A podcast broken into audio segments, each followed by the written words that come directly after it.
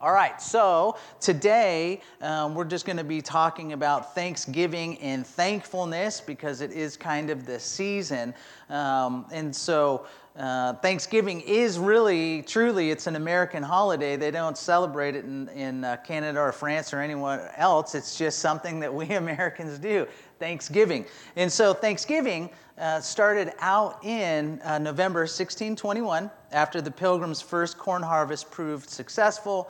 Governor William Bradford organized a celebratory feast and invited a group of fledgling colonies' Native American allies.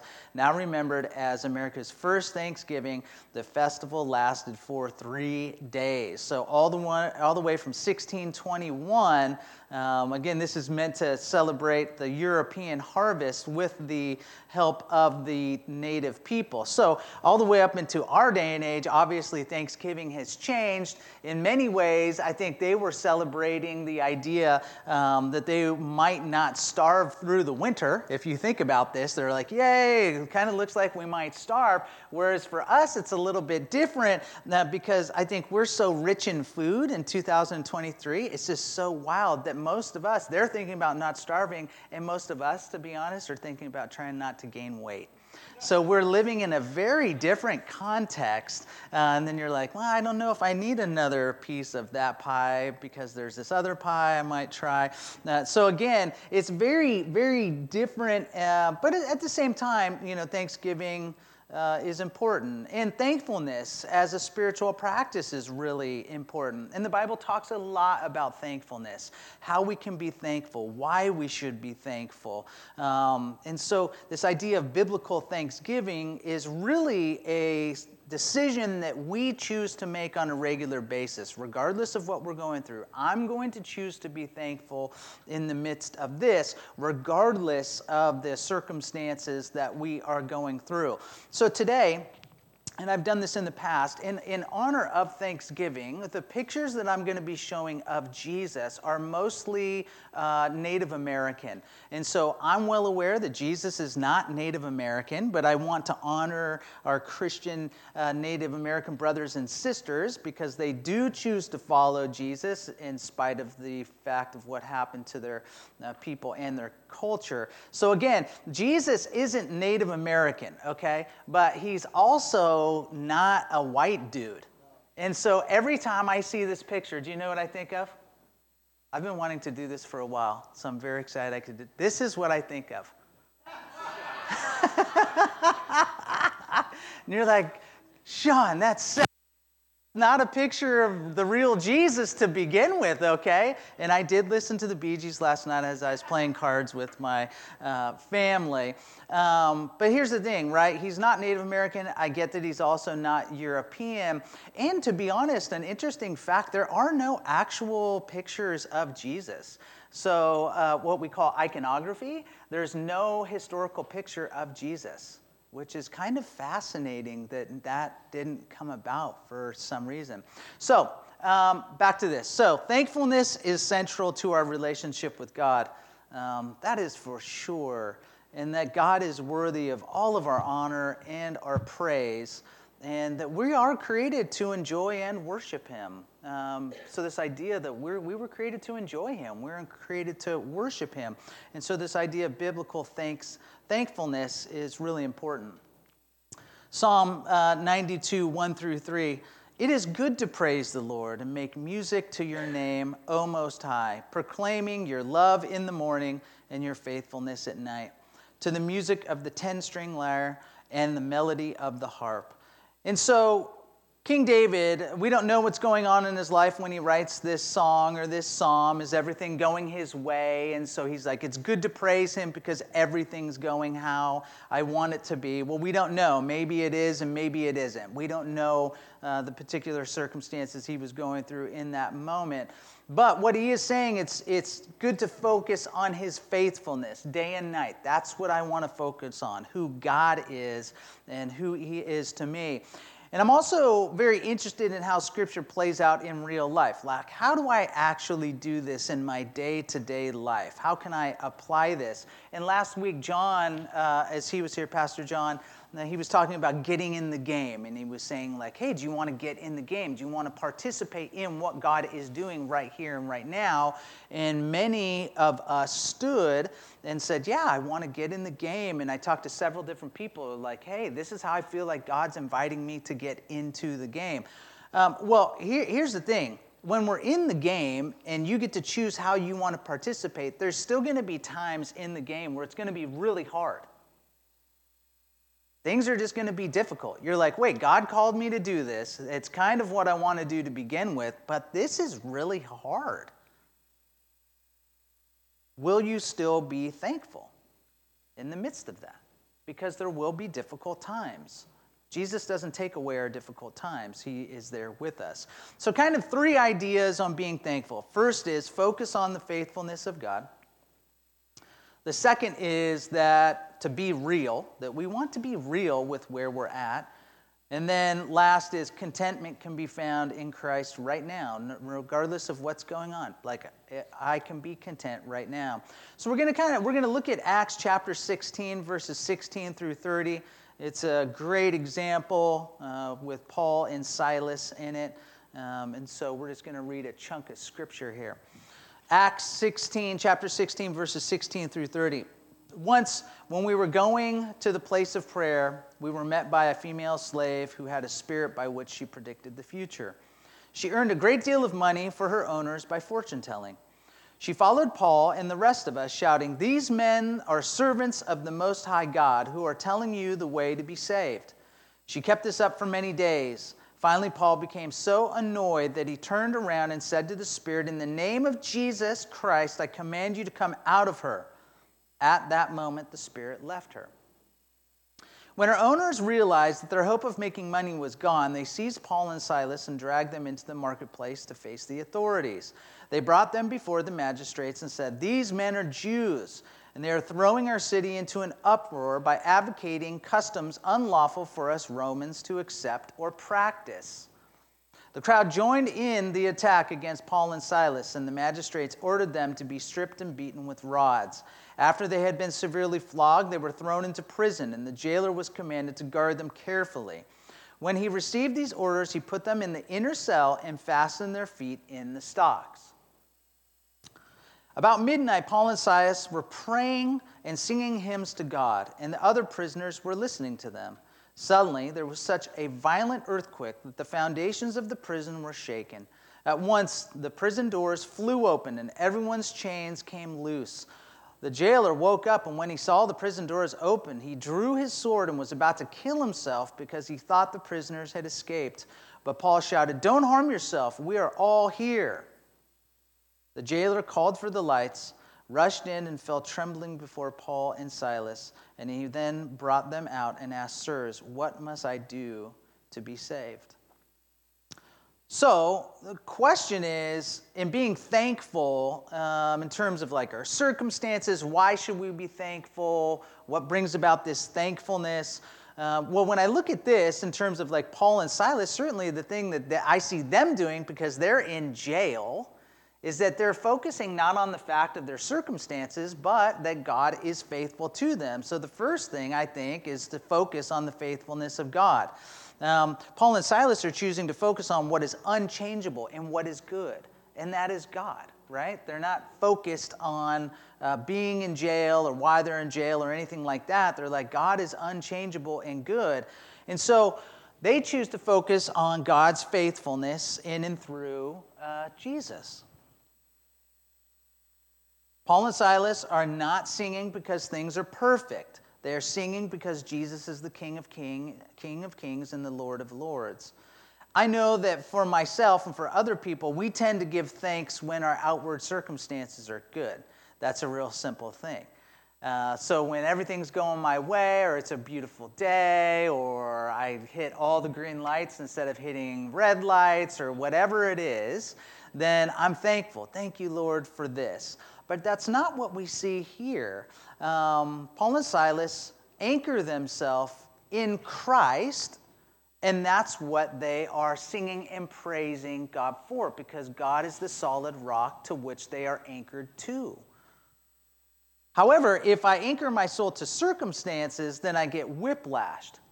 Because in many ways, if I'm constant, if I'm thankful because things are good and then I'm sad because things are bad, and that's not abnormal, if I anchor myself to circumstances, then I'm constantly trying to create circumstances that are really good, which can work in certain ways, but anyone in the room knows it doesn't always work. You can't manipulate those things to constantly be having good circumstances. When I think about this, you know, my, my mother in law, um, she, I don't know how old she was when she got divorced, but pretty young because I think Linda was really young. Um, she had some really difficult circumstances. Uh, Linda and I have been married 23 years, and one of the stories I've heard from her is that when they were growing up, you know, they would constantly or regularly eat rice with cinnamon and sugar on it. And I thought that that was so wild. I'm like, really? Like, whoa. And maybe some of you are like, I really love that, so don't say anything mean about that, Sean. Um, but the reason that they were doing it is because they just didn't have any money. But my mother in law, man, she loves Christ so much, and she's so thankful for what he's done in her life and in the life of her kids. If you ever have the chance to meet my mother in law, you will know that you're speaking to someone of great faith. And yet, her circumstances when the kids were young were really difficult. I mean, there were times when they had no food, and then someone would knock on the door, and there would be a bag of food at the door. And so, for, but she always put her trust in Christ. And still, even to this day, regardless of her circumstances, you know, still to this day, constantly anchors herself to Christ. Uh, Paul says in 1 Thessalonians chapter 5, verse 18, Give thanks in all circumstances, for this is God's will for you in Christ Jesus. Again, Paul's idea of thankfulness isn't based on circumstances, it's based on who Christ is and who Christ is in my life.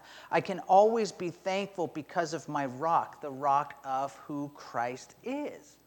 Always. He's unchanging, uh, never ceasing. He's the Alpha and Omega. He is the King of kings and the Lord of lords. He will always be, He always has been. And so he because he's unchanging, if my I anchor myself to him, then I always have a firm foundation from which my thankfulness can come from. Again, if it's in my circumstances, it comes and goes. And if you're like me, uh, there can be good things going on in your life right now, and there's also some weird things going on in your life right now because that's just what it means to be a human. But again, focusing on Christ. Give thanks in all circumstances, for this is God's will for you in Christ Jesus. So, how do I practice thankfulness? Well, the first part is I need to focus on God's faithfulness and who He is. I can always find something to be thankful about because Christ has never changed. Um, the next is so, first is focus on the faithfulness of God. The next is being real. Um, does anyone else besides my family use the app BeReal? Yeah, you're part of my family. So there's only my family uses the app BeReal. And so BeReal uh, is essentially an alarm goes off, and it's like, oh, it's time to be real. And so then you're supposed to take a picture of what you're looking at and then a picture of yourself, right? So it's always really funny because I, at least for me, very few people are actually being real because it's like, oh, what's the most awesome part that I can take a picture of? And then, ah, I look so good. But I do, I did have one friend and he actually was being real and I'm like, oh, this is kind of like weird. he's all in bed, he's all jacked up looking. I'm like, I don't know if I even want to see that. Okay, that's a little bit too real for me. Um, so, anyways, this idea of like being real. It's really important for us to be real, right? We, we focus on Christ, we focus on his faithfulness, but we are emotional beings. We are human beings. And so it's really important for us to actually be real with where we're at and what it is that we're going through. Now, the very simple question, but it's also can be really difficult, is how are you doing? And for most of us, we say, I'm doing great, no matter what is going on. Um, but maybe at some point in time in your life, you have been really bold and you, have actually told the truth. I'm really not doing that good right now. And that's kind of tough because you kind of feel like you're bumming the other person out. You're like, I don't even know if they were actually asking me for real how I was doing, or was it just a common greeting? And then you feel bad and you're like, ah, anyway, actually, I'm doing really good. I was just playing. I just want to see what you would say. Um, I think we're constantly think we have to be doing good. And that's something in our culture, or just as people, it, it, seems as if in many ways it's not okay to not be doing okay. But most of us, in certain seasons of our life, are just not going to be doing okay. Um, but Paul and Silas are singing in jail, and they're not doing okay, but seemingly they're doing great. Here's the thing if you keep reading through Paul's letters, you will see um, that thankfulness will look different in different seasons of his life. And so, in certain ways, there are certain parts within the letters to where you're like, he's thankful, but at the same time, he's also being real with where he's at. And so, I'm very thankful to be able to read in the scriptures when people act like normal humans because I'm like, okay, um, they, they actually are like me. In, in our life, in anyone's life, uh, there's going to be different seasons. We're all going to be going through different seasons of our life. There will be spring, there will be summer, there will be fall, there will be winter. And we can see that God has set that up in terms of just how we experience life. Like we're in fall right now. And so we, we see this as a natural part of our lives. We also will call people like a baby is in the springtime of their life, a youth is in the summer. Uh, people who are in midlife will be in their autumn and then the winter. And this is just how it is. I think that we live in a land of perpetual summer. That we're constantly trying to be in summertime. And if I'm not in summertime, then something must be wrong. That the goal is production and excitement, and I should always be entertained and things should always be great. Um, but I don't think that's the case. Um, again, God's rhythms of life are spring, summer, winter, fall. Because in many ways, if, if you look at this tree and which, at which point is the most beautiful?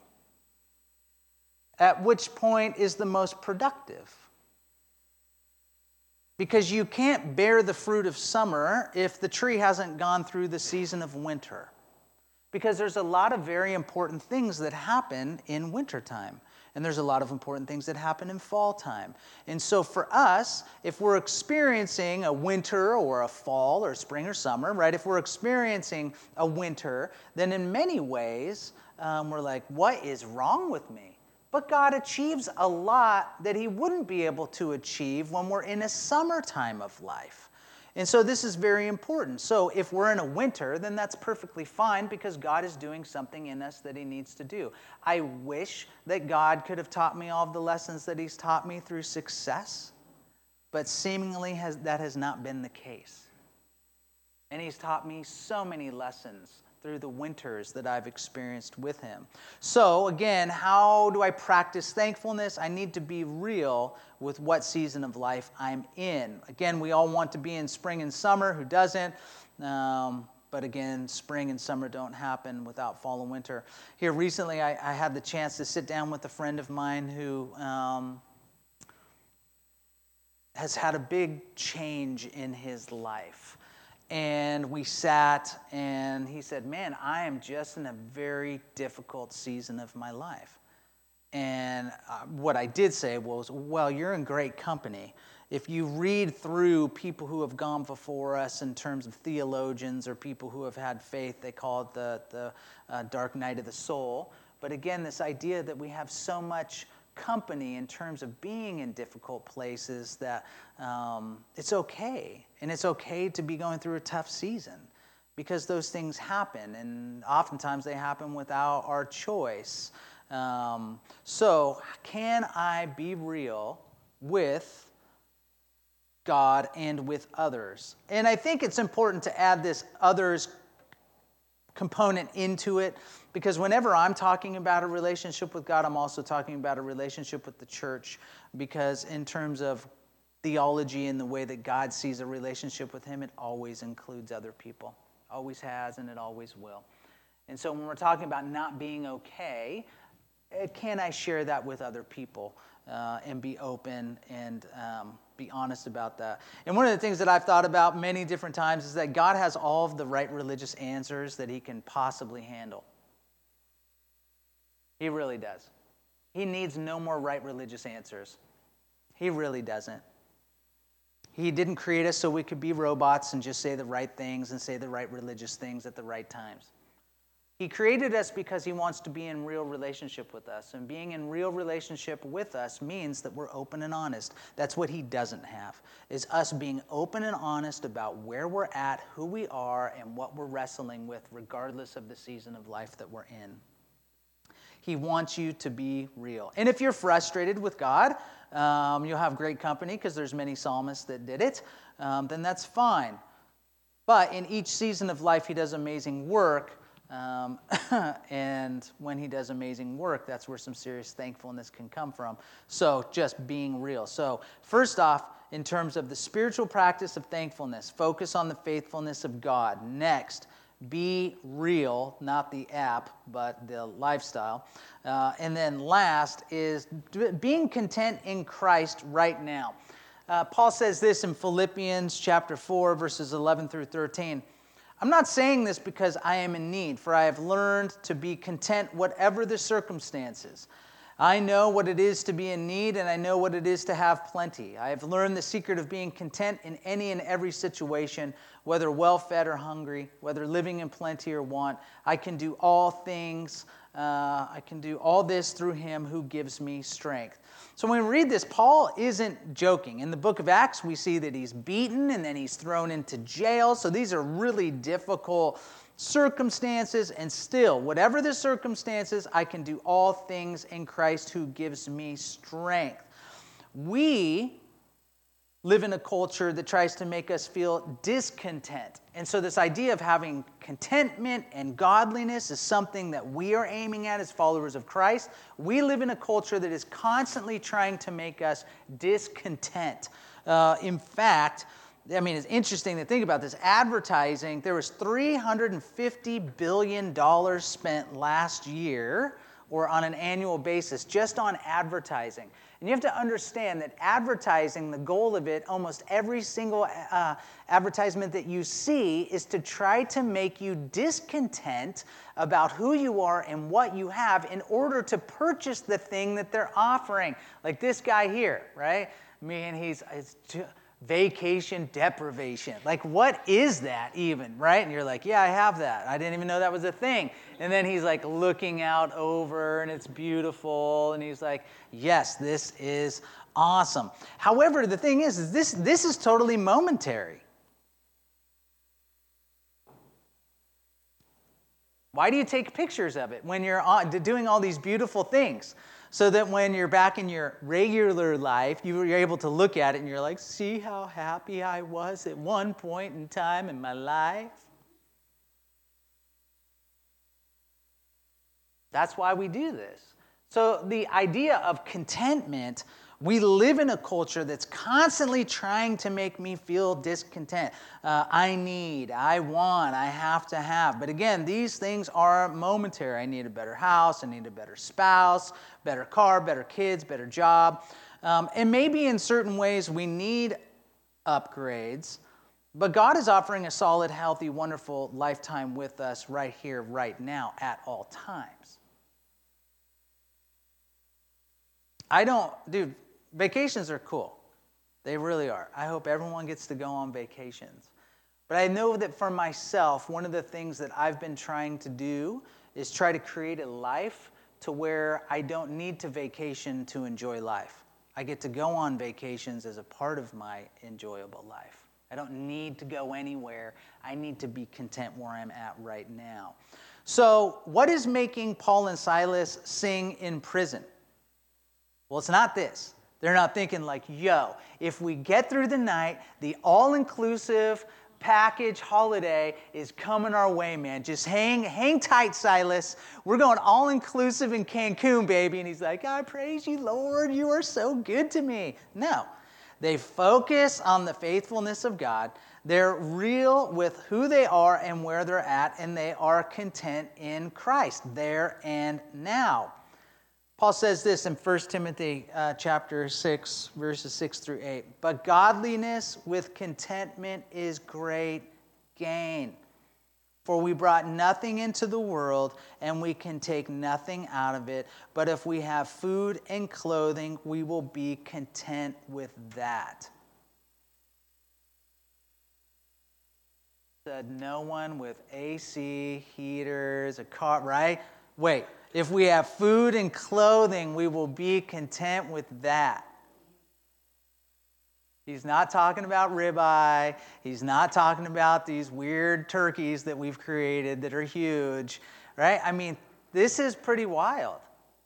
Godliness with contentment is, is great gain. Dude, this is really something to aim at. How do I have godliness and how do I find contentment? Because they're tied together. I want, I mean, look, and you don't, don't raise your hand, this is a rhetorical question. If you could walk out of here today feeling 100% content with your life, would you take it? Would you take that offer? Everyone in the room would. We all want contentment. It is a deep desire and need that we all have. Again, rhetorical.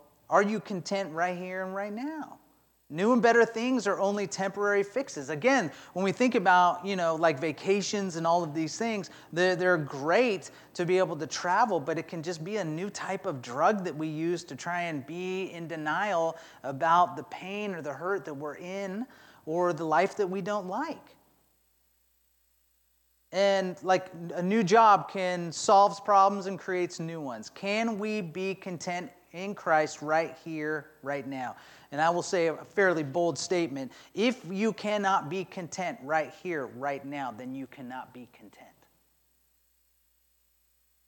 Everything you need to be content exists right here, right now, because it does not depend on circumstances, it depends on your relationship with Christ. Godliness with contentment is great gain. Contentment does not mean everything is going the way that you want it to go. It means that you are content with who you are in the midst of everything that is going on. I am content with myself and I am content with my relationship with God. When we were uh, down in Santa Cruz, right, we go down there to, to start a church that eventually doesn't work out. So this right here, this is a beach or a surf break that's called it's Capitola. And if you've ever been down to the Santa Cruz area, Capitola is a gorgeous little spot. And every time the surf would get really big in Santa Cruz, because sometimes it gets really big, I would go to Capitola because Capitola was kind of it would get it would be a little bit smaller. It was a nice wave. I mean, if anyone surfs I mean, this wave was really nice and would go all the way to the shore. I mean, it was just a beautiful break. And I remember being there. And here I am. It was a nice day because I didn't feel necessarily cold. And I was surfing in Capitola, which at that point in time was like the fifth most expensive place to live in the United States. Gorgeous. Absolutely gorgeous. I'm surfing. It's gorgeous. And I just remember sitting there thinking, Lord, I am so miserable.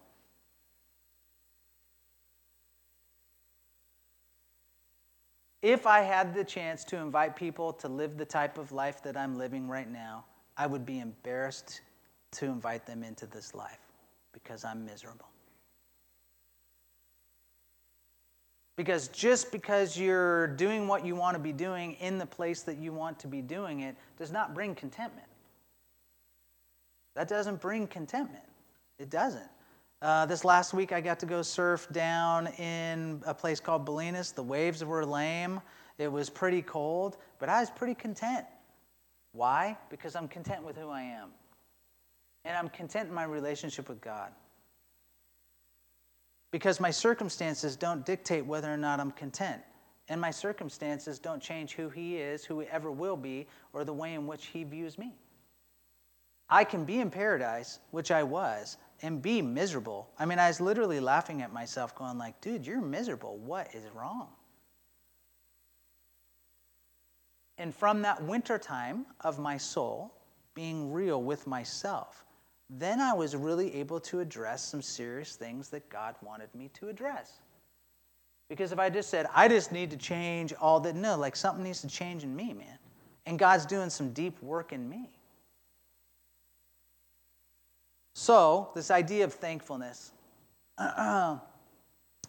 again, and this takes practice, Um, but first is focusing on the faithfulness of God. God doesn't change, He never will, never has, right? Like He's the same today and forever. In that I can focus on the faithfulness of God, that He is good, that He is right, that He is just, and that He loves me deeply. That does not change each and every morning, regardless of how I'm feeling uh, regardless of how I slept or how I'm getting along with anyone within my family or money I'm making, broke, poor, rich, whatever. His perspective on me has not changed. I need to be real. I, I need to realize that sometimes I'm just not in a season of life that I want to be in, and that's okay. Sometimes I'm just in a place where things aren't going my way, or it seems like winter. I can't get any traction on anything, and, and I'm just in a tough space. That's okay. It's okay to just be in this place of like, well, I guess this is just a winter time for my soul. And then last, contentment can be found in Christ right here, right now. If you can't be content right here, right now, then you can't be content.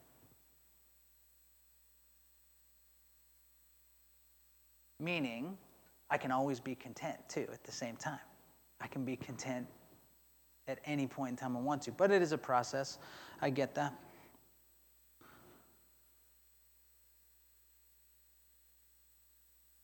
we are going to take communion.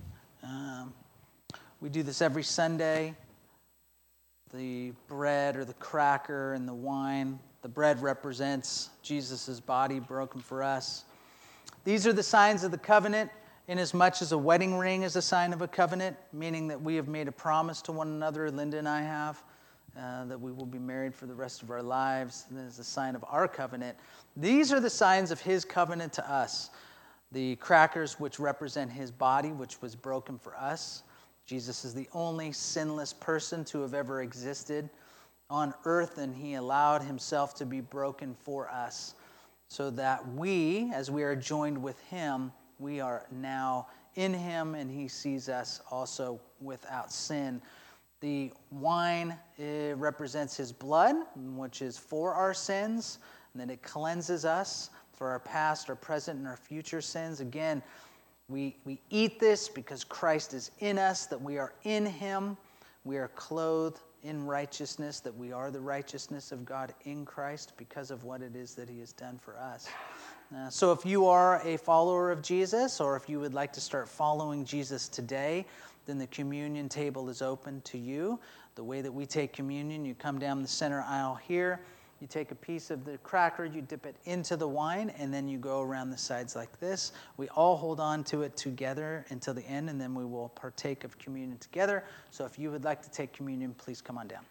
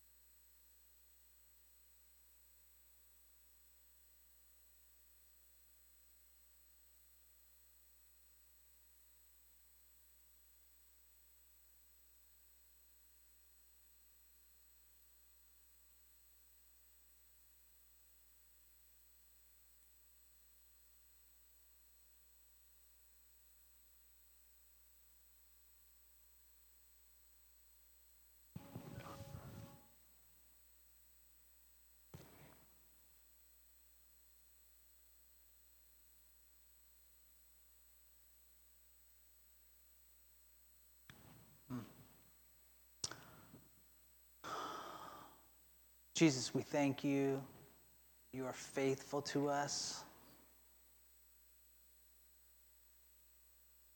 And we're thankful that you accept us and love us,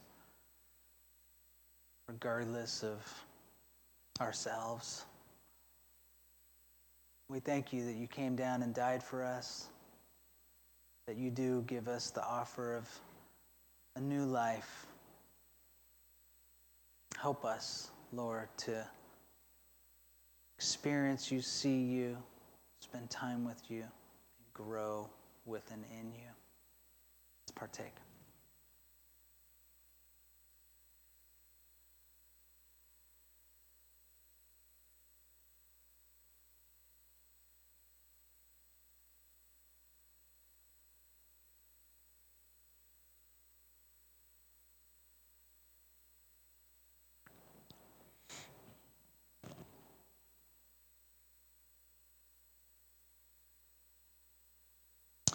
We stand?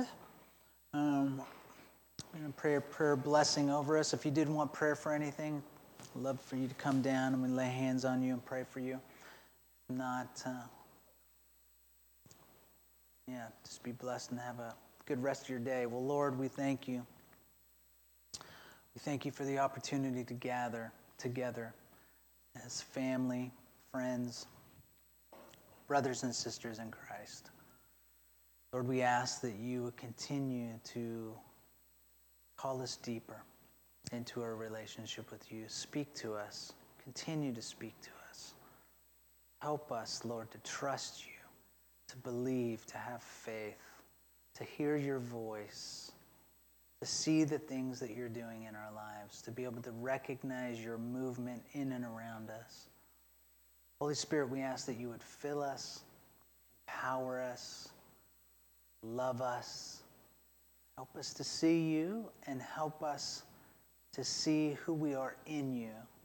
And we can be a blessing to those people around us that need to know who you are, that they too can follow you.